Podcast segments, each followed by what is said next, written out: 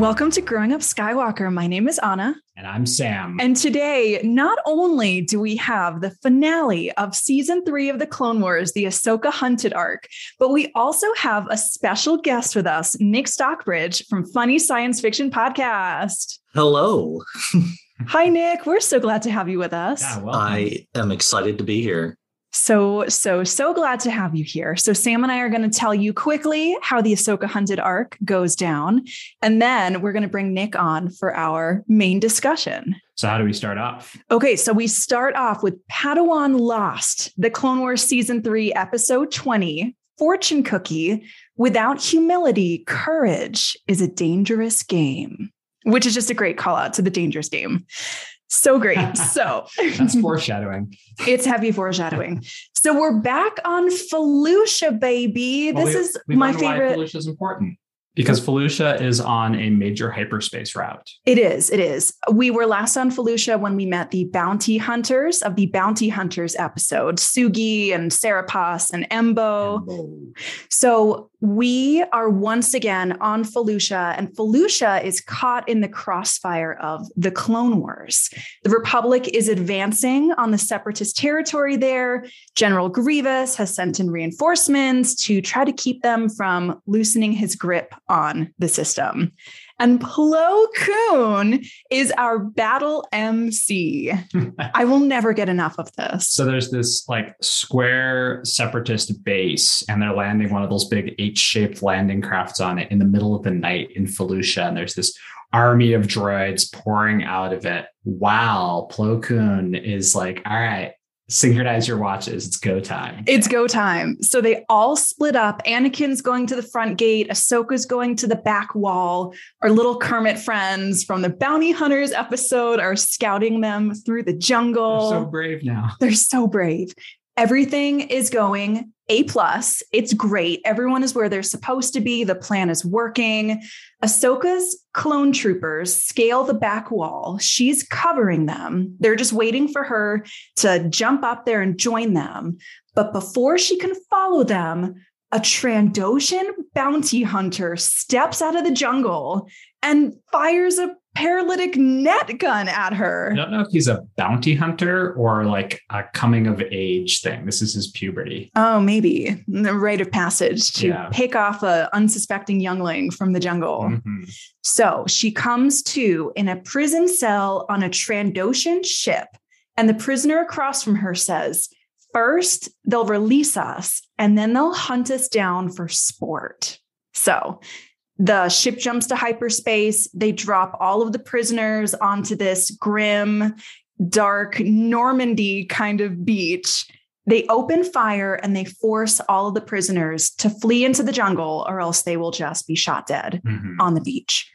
So Ahsoka is crouched in the jungle. She's alone. And then suddenly a group of prisoners flits up, and they used to be Jedi younglings themselves. They are emphatically used to be younglings. Yes. They've become something different now. Yes. So we have Kalifa, O-Mer, and Jinx. They were also captured as younglings. No one ever came looking for them. And that seems to be exactly what will happen to Ahsoka.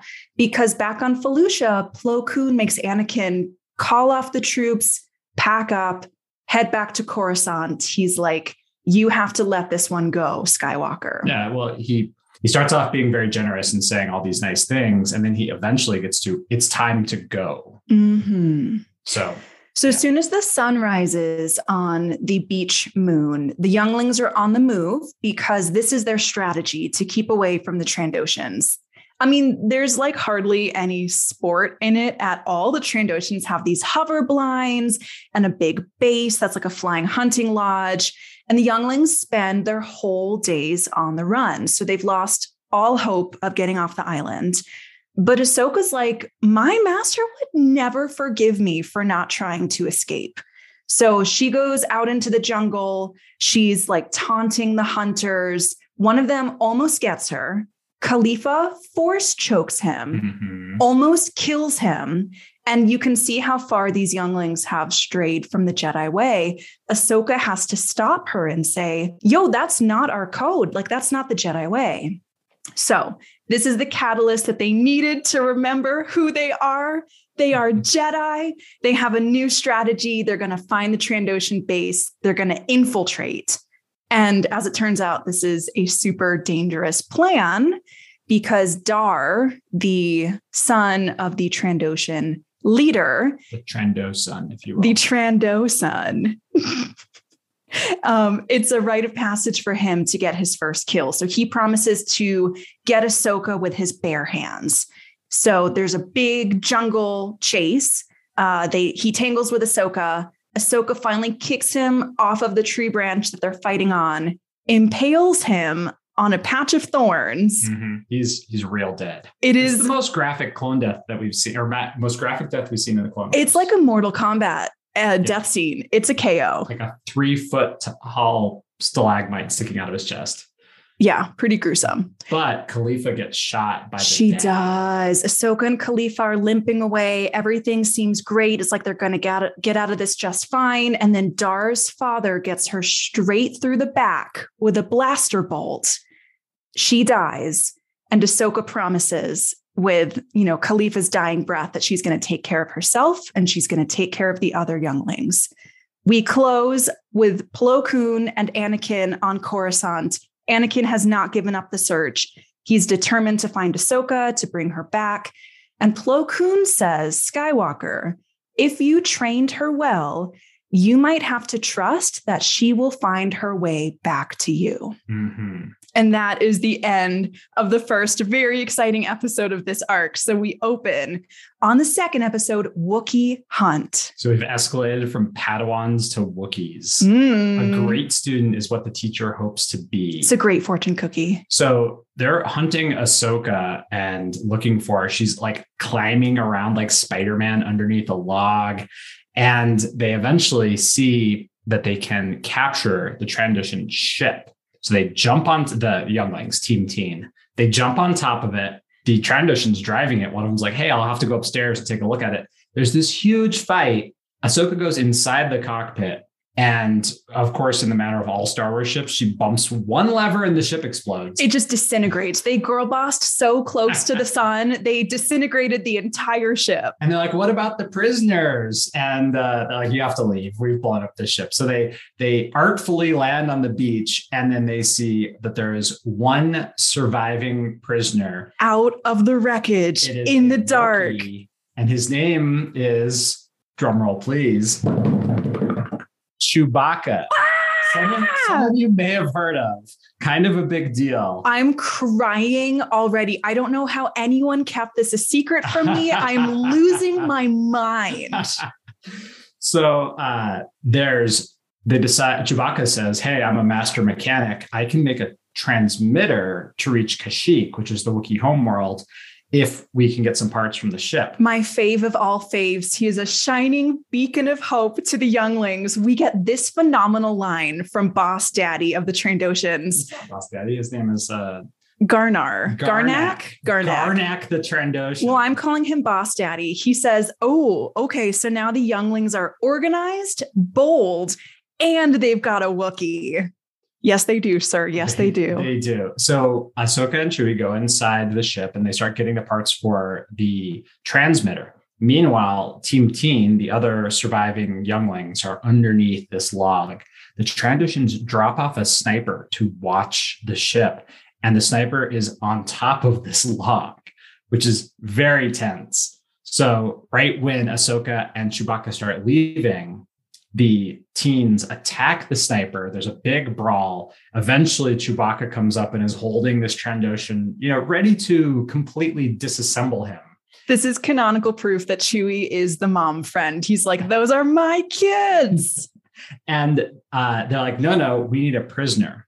So Chewie builds his transmitter and they have a prisoner, and there's conflict amongst the teen younglings here. The two old timers, O-Mer and Jinx, want to be like, hey, we have a prisoner. We should go on the offensive. We Ahsoka, you've inspired us. You should you should support us in this. And she's like, well, Chewbacca, your transmitter is not working super great. So we'll try that. So they decide to go on the offensive. They tell the they mind trick the Trandoshan to be like, hey, remember how you were captured and you escaped? You should call for a speeder. He's like, I was captured and escaped, and I should call for a speeder. So he calls and they grab the speeder, fly it up to the big enemy base, and then just jump off of it and combat ensues. Get in, losers. We're going to ditch this popsicle stand. The combat is extremely intense because it's two unarmed younglings one unarmed Wookiee and Ahsoka. And Ahsoka has to split off at some point to jump up and follow the boss, Garnac. Who sneaks into his trophy room. Yeah. So they're flying back and forth. There's flinging these like uh, flying chariots of Gatling hunting at each other and punching. And we see a quick cut to uh, Chewbacca's transmitter to Kashyyyk. And it is pulsing. It is on. It's working. Chewie is the best. So right when things are going downhill, right when everyone gets captured, Sugi from the Bounty Hunters arc shows up in her ship. Screams up in her ship. We've got Sugi, we've got Pass, we've got Wookiee generals out the wazoo. Lots of Wookiees. Enough Wookiees show up, which is like an airdropped amount of Wookiees begins causing problems. Meanwhile, up in the hunting lodge room, there's an axe fight between Ahsoka and Garnac, and it's just completely crazy. I don't know what it is, but anyone brandishing any hunting hatchet at a 15 year old just fills me with incandescent rage. It's it's gnarly. It's a crazy fight. She knocks him down and says, "You're beaten." And he says, You killed my son. You need to be taught a lesson. Your son died from your actions, not mine. Don't, because he's reaching for the gun. He reaches for the gun. She force pushes him. He flings out the door over the railing, lands surrounded by Wookiees. No one can survive a fall like that. His body thuds to the ground. It's over. So they get back to Coruscant. Anakin is physically, emotionally, obviously distraught when all of a sudden the walking carpet of a, some Wookiee walks out of the way, and we see Ahsoka, who's talking with General Tarfful and Chewbacca, and like, hey. And Anakin's like, I never should have let you go. I'm such a bad master. I should have done better. I should have tried harder. And okay, the tears are starting. Ahsoka says, Master, you did everything you needed to. I was alone. All I had was your teaching and the skills that you taught me. And because of that, I was able to lead not only myself, but all of these people to survival. And she bows to him and says, Thank you, Master. And he bows back to her and he says, You're welcome, my Padawan. And Yoda is at the after party and just smiles at them. Mm-hmm. Readers, listeners, I sobbed all the way down to my shirt. I could hear her. There were tears the coming out of every orifice. Yeah, it was crazy. Oh my God, phenomenal. So, so those are the episodes. Nick, where do you want to start? Yeah, you chose these ones specifically. Uh, there's a lot of places that we could actually start, but I think the one thing that I noticed watching actually the third time around, was so when all the younglings first came into their little hideout thing, there was a bird that flew in. Yeah, yeah. the Duolingo owls. Is that what those are? no. no. They're little but, green owls, so they look like the little owls on the Duolingo app. Cute. I but then I was like, I didn't pay any attention to that until later. Mm-hmm. So later we see those same birds again, but now there's three of them. Yeah. And then we see the birds again after Kalifa has died, and there's two birds. Yeah. Then we see a predator coming up to get these two birds. Yeah, some space rat thing. The bird grabs the rat's tongue, flies up, and then drops. Mm-hmm. Whoa. Yeah. The predator crazy foreshadowing. I was like, I never saw that. And that was like an amazing detail. I was like, I love it. I'm so glad you pointed that out because I wrote the owls down because I was thinking of this concept of found family, which I, one of my favorite tropes, absolutely love it. The first time I really noticed the owls is when Ahsoka is up in the little tree hideout of the younglings on the beach planet. And the little owls are nesting together, and it's so sweet. And it mirrors that scene when just for a second, all four of the younglings get to have this family feeling by the mm-hmm. fire. Mm-hmm. They're like trauma bonded, they're hanging out together. And I was like, oh, either that was so sweet or that was crazy foreshadowing that only three of them will get out of this alive. Yeah. That, that trauma bonding is a really interesting thing because that's something that Kalifa says is that we're survivors, not saviors. Mm. Because they see at one point the other survivors who landed with Ahsoka uh, running along, and Kalifa's like, no, you can't help them. And then Trandoshans kill them. So they have been emotionally beaten in this environment. Yeah. My question is how long have they been here? Did these younglings grow up on this island? I was wondering. So they said that they came from a training mission. Mm-hmm. And my thought was, where was the Jedi Council in all of this? Like, yeah. they sent these younglings out and they haven't heard back from them. Mm-hmm. for as many rotations as we can remember, says Kalifa. Yeah. So why did the Jedi just write them off as, you know? Who knows, right? Yeah, that's yeah. a great question. Uh, so I was thinking, like, does that plant a small seed of doubt for Ahsoka? Mm. Not to Possibly. spoil things, but like pretty soon. Yeah. Yeah, I think the only thing that makes that feel even a little bit better is seeing how determined Anakin is to find Ahsoka. Mm-hmm. And with all of his immense skill and his dedication and this guilt that's gnawing at him, he can't find a trace of her anywhere. So maybe the Jedi Council tried for years to find them and just they were never able to. Yeah. And then there's also the pressing issue of the war, right? That's what Plo Koon is saying to Anakin. He's like three times, three times in like a biblical sense. He says, Hey, everything will be fine. We've done all the searching we can. And he says, but we do have to move. We do have to get a move on before he finally says, we need to go. Yeah. Because they need all the Jedi Masters to fight this war. And so, this kind of training mission, particularly because Palpatine is so involved with the affairs of the Jedi Council, he'd probably be like, oh, no, it's a perfectly safe planet.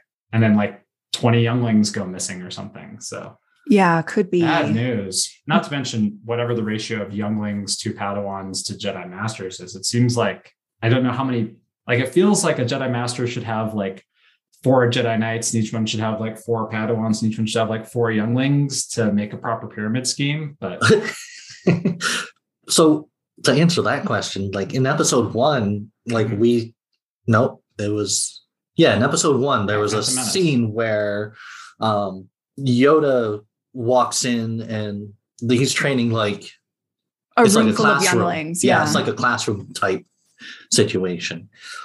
Um, but I was thinking at the beginning of the episode, one of the last things Anakin says to Ahsoka is, "Don't get cocky."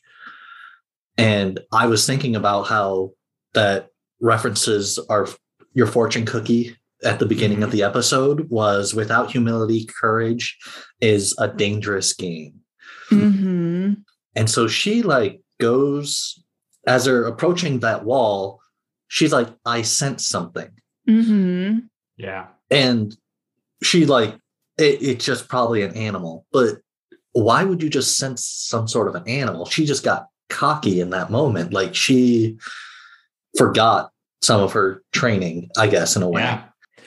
That actually calls forward to when they're leaving the ship, right? And uh, Chewbacca is like, hey, I feel my Chewbacca sense is tingling. And Ahsoka's like, it's fine. I've taken a look out there because she can't quite see the sniper. Mm. So her senses are clouded by something. And I think she's very conflicted in this arc. Oh. Or she's having to really rise to the occasion of like rehabilitating these younglings. Because as we saw in the first episode, when Kalifa gave in to the dark side to choke that Trandoshan out. Yeah, I wouldn't mm-hmm. be surprised if this island was so full of darkness and violence and conflict. I mean, the Trandoshans are a nasty bunch, mm-hmm. right? So I wouldn't be surprised if that was clouding their force sense. But I do want to talk about Ahsoka's journey since you bring it up, Nick, because I thought Ahsoka's journey in this arc was going to be really standard for her, going from this position of being cocky and feeling really invulnerable to this kind of classic Ahsoka arc of a greater sense of humility or maybe a better understanding of the way things are. Because that's the way that the first episode was set up, even with the fortune cookie. But actually, once we finished the arc, I think her journey was really to own that courage, mm-hmm. you know, and that faith in her abilities, her belief that she can handle these impossible situations. Because without that incredible, undying faith in her abilities, I think it would have been so easy for her just to fall in with the other younglings and say, well, there's no hope of getting off of this island. We're doomed. We might as well just keep to the status quo. Yeah.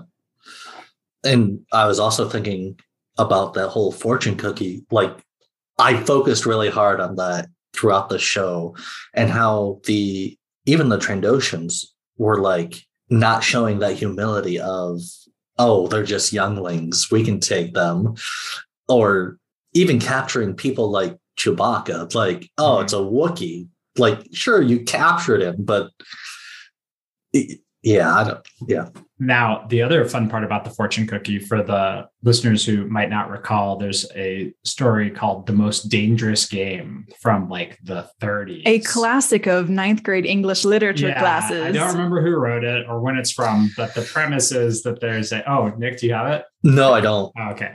It's the premise is it's from uh like some rich dude owns an island and he invites someone over for dinner and they have a really nice dinner and then he turfs him out in the middle of the night and is like i've been a hunter this whole time but i've decided i need to hunt the most dangerous prey yeah he's like mad. a big game safari hunter and he's like it's time for the most dangerous prey of all the prey that can fight back man and so then there's you know hijinks and adventure and i'm I've, it's been remade so many times. I don't even know what the canonical ending is, but I'm pretty sure that the hunted becomes the hunter and wins. Yeah, the the main protagonist uh, prey ends up killing the hunter. The but, book is actually really good.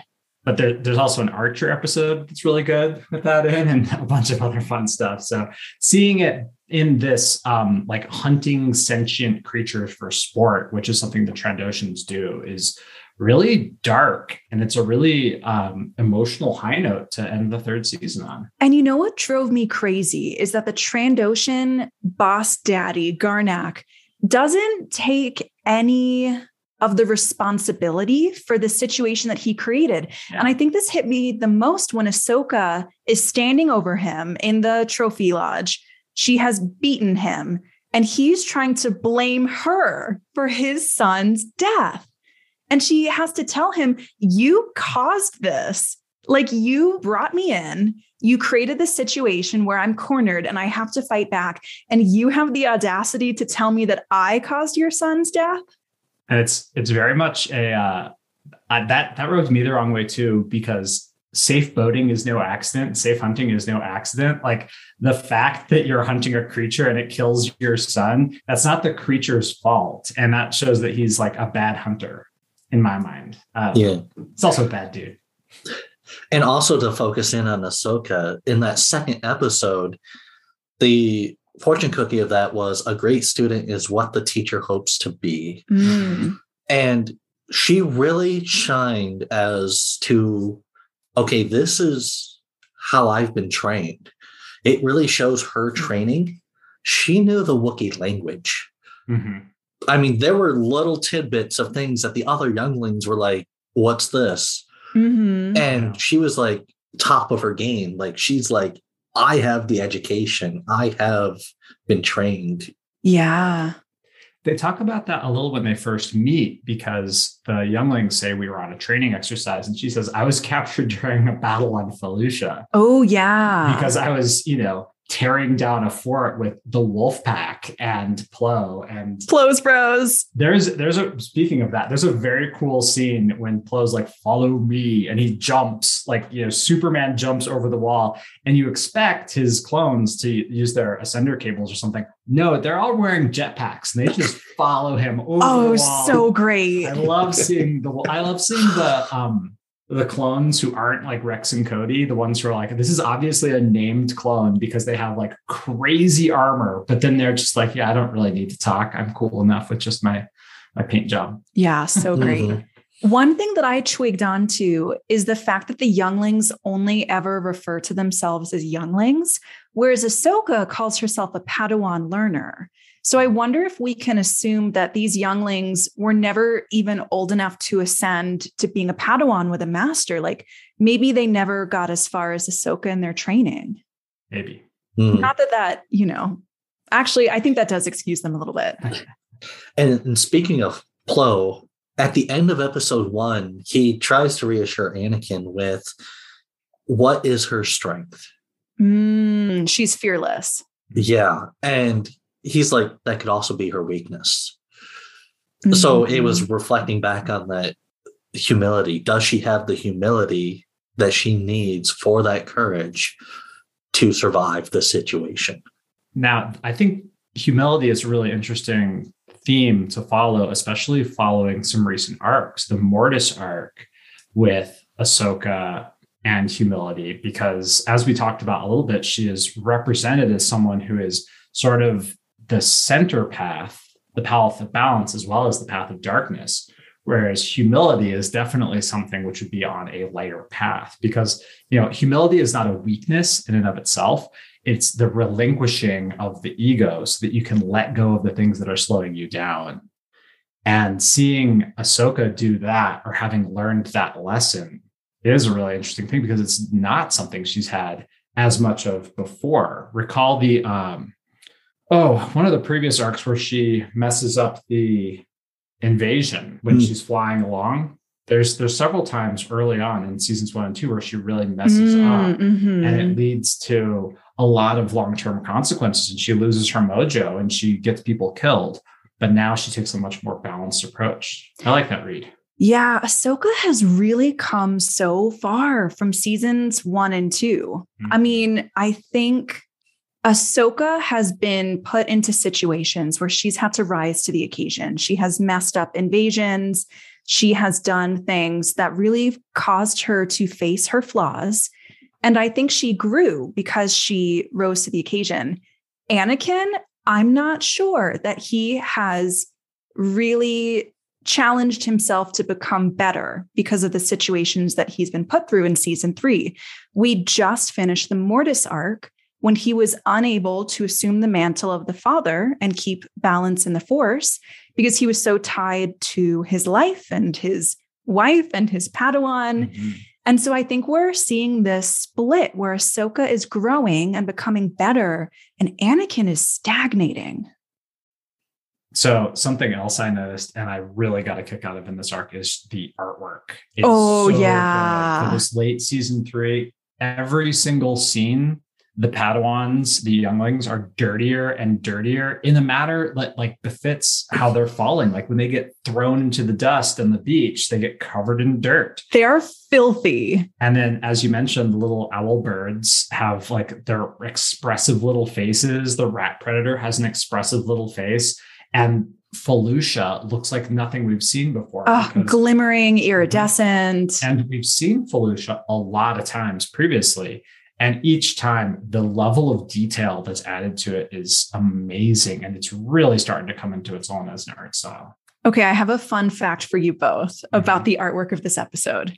Oh, So, the effects team had to pioneer a whole new program to populate the jungle in these arcs, in these episodes, with organic material like plants and mist and ants. And Dave Filoni was like, This was groundbreaking. We will be using this in every episode going forward.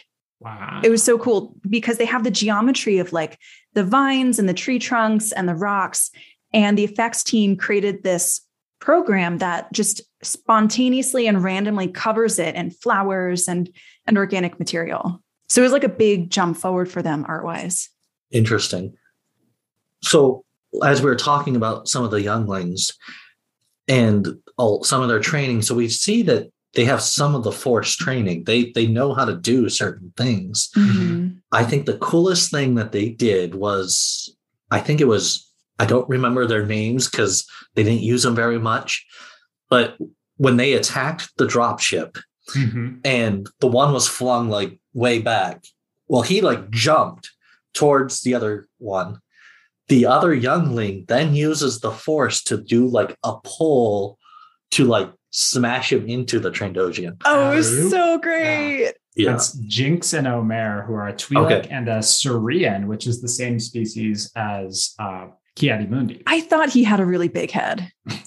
Now, that's something I actually noticed a lot on the younglings as well. They all had adult voices, like Mm, really adult voices. Deep, mature. And I wonder if that was um, either if the reason for that casting decision was because it would be too dark to have children's voices in this tough situation, to have someone with a child's voice straight up die, Mm. or if they wanted to showcase how the trauma of being hunted for a sport matures you. Ooh. Hmm. That's Interesting. interesting. Yeah, I picked up on that too. I think it is maybe because the island has aged them, but I do think this is a super dark, gory episode, and it would be even more horrifying if they had small people, you know, youngling voices. Mm-hmm. Right. we, we've suffered through that trauma already. Yeah, yeah, for sure. Okay, favorite line. Mine was fine, we'll do it the Wookiee way. so right before that, I find it slightly interesting is the youngling goes, What? Are we gonna just make smoke signals? Mhm. And it almost tells me he thinks the Wookiees are kind of a not high-tech tribe or oh, like a high-tech yeah, primitive is the word I was looking for. So it again just shows the experience he lacks versus Ahsoka's experience. I think that's really interesting because that is Jinx who says that, who is a Twi'lek. And in the larger like geopolitics of the Star Wars universe, the Twi'lek are often a subservient species to like the Hutts and other species. And so when they see the uh, Wookiees who leave Kashyyyk, they're also in really interesting jobs doing things. But we also know that Wookiees are prized as slaves across the galaxy. Mhm. And earlier in the hunting lodge, we see various creatures. We see a Wampa pelt over Garnac's throne, but we also see a whole pile of Wookiee pelts. Yeah. And so we know that Trandoshans and Wookiees have this conflict. And we also see it when they're fighting, that they're pretty evenly matched. In all of the fist fights throughout this episode, throughout these episodes, a Trandoshan is able to kind of take on three unarmed younglings and do okay unless something crazy happens. Or they're able to take on Chewbacca in a fair fight. And Chewie did great in hand to hand combat. He was, I mean, he looked awesome. But there's a scene at the end when Chewie and a Trandoshan are fighting, and the Trandoshan gets the better of him until O-Mer, the uh, Cerean, grabs a rifle and bonks the, the Trandoshan Yeah. the head, and then he gets thrown over the side of their hover barge. So- Here's something interesting, Nick and Sam, to that point. The Wookiees, you know, Kashyyyk might be like the next planet over, but they don't bring their own ship to rescue their own guy. They hire a bounty hunter for basically her piloting abilities. So I wonder if Jinx's um, like stereotype about them might be rooted in maybe like an anti-technology theme on Kashyyyk. I don't know, but they did not bring a Wookiee ship. They had to hire out for hyperspace travel. Which is interesting because Chewie shows himself to be a phenomenal mechanic. Yeah. making So- an interstellar transmitter out of Scraps. Yeah. Yeah, so I don't remember seeing a whole lot of Wookiee ships like ever. And, and like he is out there being this spectacular mechanic and he like I, I want that story. Like, where's this? Uh, Yeah, is Chewie like this shining mechanical star of the Wookiee world? The Yeah. only Wookiee ship that I know of is made out of wood and it uses tree sap to hold it together. Sam, what is it called? The Auzituck or Otazuk. Auzituck anti-slaver gunship. anti-slaver gunship. And I don't know exactly how canonical that is. I know you can fly one in the X-Wing miniature game, uh, although you have to find one first. They're like 70 bucks on eBay. And uh, we also see them in a few places. I'm pretty sure you see one at the end of Rise of Skywalker because any model that anyone ever made for Star Wars. Yeah, yeah. there. I checked, it is there, but it's like way over on the far left side of the screen. So Yeah. it, it hardly counts. It was fun to see Sugi again because I looked up who her voice actor is, and it's Anna Graves. no way. Yes, Duchess Sweet. Satine? Duchess Satine. Wow. Nick, Mhm. you guys had Anna Graves on the on the funny science fiction podcast recently, right? uh, yeah, we did. Uh, I did not realize that was one of the roles she did, but that is amazing. It's pretty minor. I think Sugi's only in three episodes. And this is the second one of them because she was also in the Bounty Hunters episode, also on Felucia. So maybe that's why they called her because, Mm. like, hey, we know that you're flying around in Felucia. Can you come pick up like six Wookiees for a personal mission, 30 minutes in and out? She is so cool. Her ship art, the nose art says something like, Thanks for playing, D bag. I can't remember what it actually says, but it's something similar to that. It's got a little uh, pet creature, like a little starfish thing. And we'll see so many, uh, like um, Numa had a little stuffed animal like that. It's like the most common stuffed animal across Aw. the galaxy. Wow. So I believe this is the first time that we see Chewie I believe so. chronologically. Yes. Yeah. So I'm like, I almost want a Chewbacca spinoff. Oh not my the holiday special, but um, Yes. yes. because I don't know how much to say without spoiling things if you haven't Oh, seen things. You can talk about movies because Okay. everyone's seen all the movies. So we see Chewie in this situation. We Mhm. then see him again in the Han Solo movie, and You see him in episode three. Yeah. So we see him throughout a lot of the Star Wars movies, and we have all these in between things of where has he been? How did he get captured in the first place? Like, what was he doing at that time? Um, Mm. I do know the Wookiees got involved with the Clone Wars at Mhm. a certain point, and it's where, like, I'm just confused. Like, who is this Chewbacca? and why does he get into so much trouble? exactly. You know, it is funny that you mentioned that because, uh, you know, some spoilers moving ahead here, but he gets in a lot less trouble when Han Solo's around. So I feel like they kind of cover each other's back a little bit. Fascinating. if anyone has convinced me that I should learn how to be an engineer, it was Chewie fabricating an interstellar transmitter out of a bucket of scraps from a ship on a beach. That was phenomenal. And we saw in the Mortis arc that Ahsoka's a pretty good mechanic as well. She And is. She was questioning him, like, wait, what? like you can this, do it please? from And this. He's like, totally, I got this. I just need Yeah. one of these and this thing off the wall. so cool. Like Yeah. cooler than Tony Stark in the cave in the middle of the desert. and watching Exactly. all of the Wookiees fly in, and they had like wooden muskets that fired, you know, plasma muskets or something, and were just do it, giving them beat down on the top of this. It was a very cool scene. Extremely, mm-hmm. the whole second episode of this arc is just action packed, and it's tons of fun. The only other thing I want to ask is do the Trandoshans have jobs? Like, is this their full time thing, or is this like the boys go on a weekend hunting trip together? And then they have to go back to like screaming female transitions. Yeah, ex- exactly. so from I feel like this is just kind of a side thing that they do, Mhm. only because I have seen them throughout the Star Wars universe in other places. Hmm. Yeah, I don't know. We've just seen them in a lot of different other places, just usually not in that situation. Yeah, um, we definitely see some uh, in one of the episodes of Book of Boba Fett who are just like having drinks, and we see some on Tatooine. Yeah, and then we know that in Dr. Aphra comics, there is uh what's his name? Uh, Winloss and Nokk are a married bounty hunting couple? Question mark. Hunters. And uh uh Nokk is a female Trandoshan and she has a human husband. Mm, which is super cool. Yeah, we talked about we talked about that in a Spice Run episode. So on our Patreon, bonus exclusive content.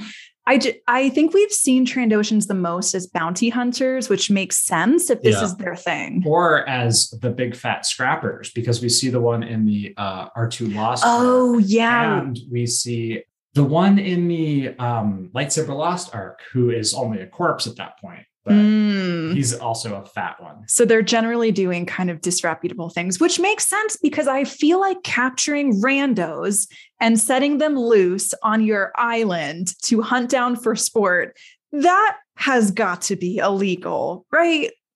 Right? If you get caught. If you get caught. Oh, It's not illegal on the Trandoshan planet. So Exactly. exactly. oh that's dark, y'all. Yeah. Yeah.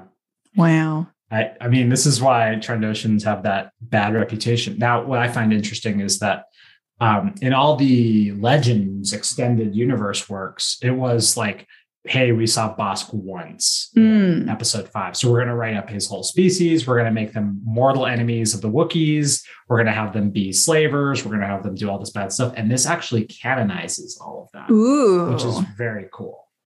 okay, Sam. I think it might be that time. Oh, it is? I think it's that time. Nick, are you ready? yeah. Are you ready for Baywatch? It's time for Baywatch. It's time for Baywatch. Baywatch. Baywatch.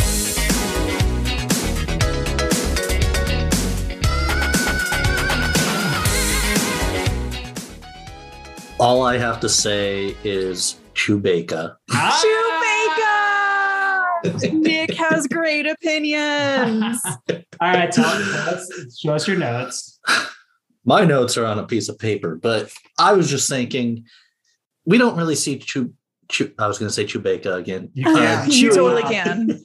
Chewbacca in the second episode, but that is where he shines. Mm. Like through the whole episode, he's just, I am a boss and I am going to help you guys get off this planet and we're going to do whatever it takes to get off this planet. He also practices humility because these little kids, and granted, he's probably like, I don't like a, a four foot tall Twi'lek compared to a six foot tall Twi'lek is pretty small compared to him. But he's like, these little kids are impugning upon my work. I've been up all night making this interstellar transmitter out of garbage I pull out of a burning wreckage on the beach. And they're like, no, we need to go attack. We need you because you're muscular. He's like, I am more than muscles. I'm a man of science and technology. And but he he he he He's like, I am the tallest, I am the strongest, I have the most muscles, I am best at mechanics. But then he's also like, you know, Ahsoka's right. If these kids go off without me, they are going to die. So I will help them, but I'm going to leave my transmitter on because maybe help will arrive. And it does. And these Wookiees are like, hey, it's Chewbacca. We will commission a ship to come after him. I just want to say Chewie is now canonically not only the mom friend because he protects all of the babies, he is also the dad friend because he fixes everything. So Chewie can do it all. And he's also the best friend because Oh, all the Wookiees, they come to save basically him. Oh, yeah, Oh, I imagine. yes. Like, what do you think he sent on the message? He's like, "Yo, Trandoshan's got me. Come wreck him up." Or do you think he's like, "I have rescued these children on a beach. They're going to go attack Trandoshans. Uh, they might need an exit strategy. I'll be fine. Don't worry about me." Please come for the babies. Oh my God. Chewie is so pure, so fantastic. Yeah, he was a good guy. Oh, I love him so much. How about you? I feel like the writing is now on the wall. Mhm. My bay is also Chewbacca, which sounds weirdly like a mean name that some meanie in high school would call Chewy. But yeah, it's Chewy. It's Chewy hands down. It was never going to be anybody else. So we got two votes for Chewy. okay. Chewie in high school was Chewbacca all Yeah. the way. Sitting in the back, making weird projects.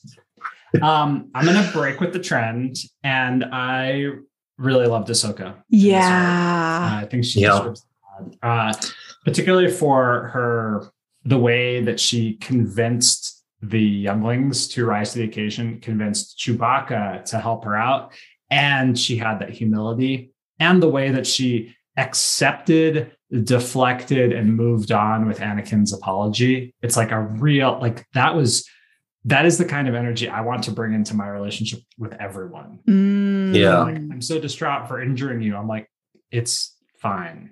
We really got to see her grow in these two episodes Mhm. as a little bit of struggle and be like, I see this is how it is in the real world. This is how I need to handle things from now on. Yeah. For sure. I think really season three overall was Ahsoka's time to shine. And this arc especially was Ahsoka's time to shine. Yeah. I will say, I also have a second bay. Ooh. Plo Koon, he is phenomenal. I mean, Mhm. I really wish we had a spin-off series or something more about him. But he is just so comforting and wise and just able to really help Anakin through this ordeal. Yeah, he's that perfect blend between wise, but also militaristic and effective. Mhm. Yeah, you, me, and Dave Filoni can start our Plo Koon fan club. I- that's a really interesting take because of the Citadel arc, which is the direct previous arc. Plo Koon is managing that entire operation. And then he's managing this entire operation, which says to me that Plo Koon is basically like the special forces guy. Mm. And they're like, hey, we need to do like a small scale thing with not a lot of clones, not a lot of Jedi. You get you get more Jedi than normal, but fewer clones and tanks than normal. And he executed his plan perfectly. If there hadn't been a Trandoshan in the woods, it would have been like boom, boom, Tuesday kicks off. Like we're oh, yeah, it was the smoothest operation we've seen in forever. because like the clone or the droids at the beginning are like, Commander, we see artillery coming over the ridge. And Plo's like, hey, they saw us guns out.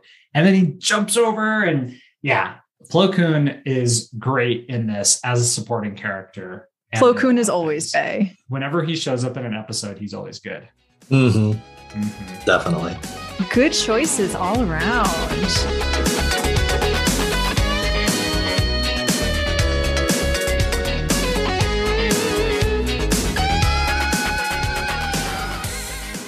So tell us a little bit about funny science fiction podcast, Nick. Get your plugs in. Well, we uh, release an episode every Friday, and recently we released the episode with Sam Witwer Whoa. as episode 66, and he does he he says for us execute episode 66 in the Emperor's Oh. voice, Oh. and we're like so happy. He doesn't do the Emperor, does he? He didn't originate the Emperor, but he does fill in as the Emperor occasionally. Okay. Wow. on certain on certain projects. He is mostly Darth Maul, Mhm. but we talked to him about all sorts of fun and interesting things outside of Star Wars as well. But uh, yeah, so funny science fiction. We try to interview people throughout the sci-fi universe and fandoms.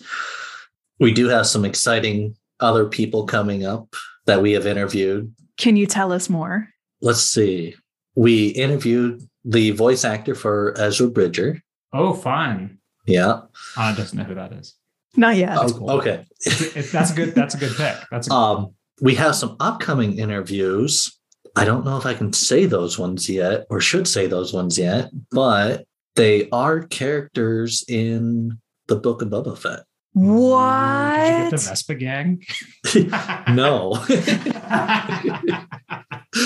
Or as I call them, the most Vespa gang. Ha!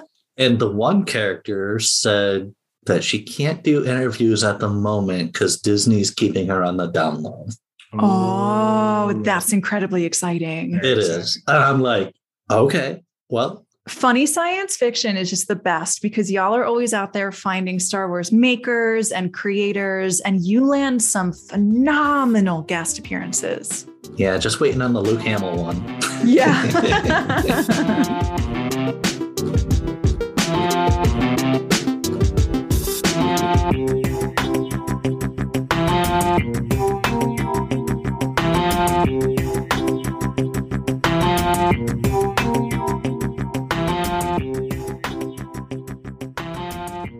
So that about wraps us up. Be sure to support us on Patreon if you want to get the aforementioned Spice Run. We'd love to have your support, and we get new episodes of that every Thursday. And you can follow us on social at Growing Up Skywalker on all the platforms, and you can find our podcast on all the platforms. And Just like you can for Funny Science Fiction Podcast. yeah, yeah. They also do. What do you do? Your do your live shows on Friday, Uh, we do a live show on Monday. Monday. Yeah, So if you that way that show we just kind of go a little off the rails, off the Mhm. notes, and just kind of talk about recent stuff within the sci-fi universe, or we like to fantasize about different things like where would you vacation in the Star Wars universe? Oh my God, Naboo, obviously, or Felucia. yeah, N- Naboo or Alderaan for me. yeah. Yeah, so funny science fiction is the best. Please go drop them a like and a follow and a subscribe and join us on Growing Up Skywalker next week as we venture into season four of the Clone Wars. Yeah. What do we got going on, Sam? uh, we have the Mon Cala arc. We are going into Mon Calamari, which is Admiral Ackbar's planet. Ooh. Yes. Uh, lots of underwater combat, lots of back and forth, lots of politics, occasional sharks. It's going to be a lot of fun. So that's season four, episodes one, two, and three. It's a trap. Oh no. and Everything's a trap. and uh, send us to the uh, the scrappy little one who's learned some lessons in your life. Ooh, that's a good one. Or send us to the mom dad friend, the one who can do it all. There you go. And we'll see you next Tuesday. Bye. Bye.